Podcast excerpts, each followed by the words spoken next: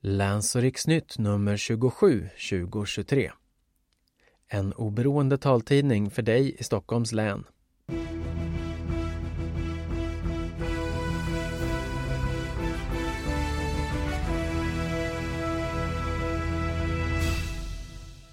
Hej och välkommen till Läns- och riksnytt nummer 27. Jag heter Henrik Jansson. Utgivningsdag är onsdag den 6 september då tidningen kommer på app och webb. Ni som lyssnar på cd-skiva får den efter ett par dagar på grund av postgången. Nu har vi en period av lite sensommarvärme här i länet. Jag hoppas att du får njuta av den.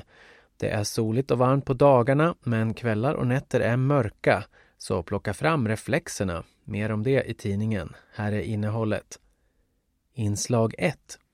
Färdtjänst. Hur går det egentligen till från att du ringer och beställer en bil tills den kommer? Vilket bolag får körningen och så vidare. Vi berättar hur beställningskedjan ser ut. Vad kan problemet ligga om inte färdtjänstbilen kommer? Inslag 2.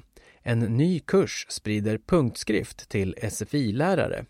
Lärare från hela landet ska få bättre kunskaper att undervisa blinda elever som inte har svenska som första språk.